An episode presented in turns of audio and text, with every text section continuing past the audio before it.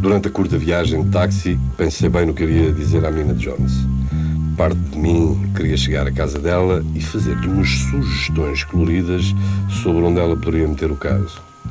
Por outro lado, queria mesmo muito saber porque é que ela me tinha mentido.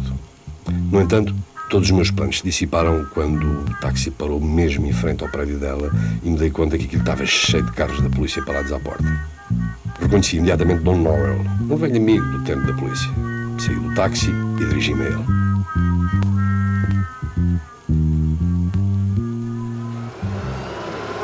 Olá, Don. Black Sable! Bons olhos te vejam, homem. Que fazes por aqui? Pá, estou a trabalhar aí num caso. Ah, pois. Já me esquecia que agora és um detetive privado. Convém negócio. É pá, dá para pagar as contas. Ajusta. Vê lá, está tudo bem contigo? pá? Como é que está a Marge e os miúdos? Estamos ótimos. Pá, o que é que se passa aqui, não, não? Não devia falar nisso. Já sabes como é. Mas acho que posso abrir uma exceção para ti. Os velhos tempos. Obrigadinho, dama. Lembra-te só que não ouviste isto de mim. Uma mulher no décimo andar foi morta. Parece um assalto que correu mal. Mas? Mas, apesar de parecer tudo revirado, não lhe levaram o dinheiro que tinha na carteira, nem as joias que estava a usar. Como? Uh, desculpa lá, como é que ela se chamava? Deixa cá ver. Ora, aqui está. Erin Jones, 27 anos. Estava com medo que me dissesse isso, caramba. Porquê? Conhecia. Era a minha cliente, pá. Contratou-me por causa de um quadro desaparecido. E, epá, descobri umas irregularidades. E exatamente vinha esclarecer isso tudo com ela. Que tipo de irregularidades? Então, entre outras coisas, ela esqueceu-se de mencionar que namorava com o killer Kyle Gavan, estás a perceber? E que lhe tinha dado o quadro. Talvez o namorado tenha descoberto que ela tinha contratado e tenha decidido acertar as contas. O problema é que não há nada que sugira que isto foi mais do que um assalto. O que é que eu acabei de dizer, pá? Isto não é suficiente para pelo menos o interrogarem? Sabes como isto funciona, Blake? Sem pistas não podemos fazer nada. Especialmente em casos que envolvem a máfia. Então não vou mesmo fazer nada? Vamos fazer o que fazemos sempre, Black.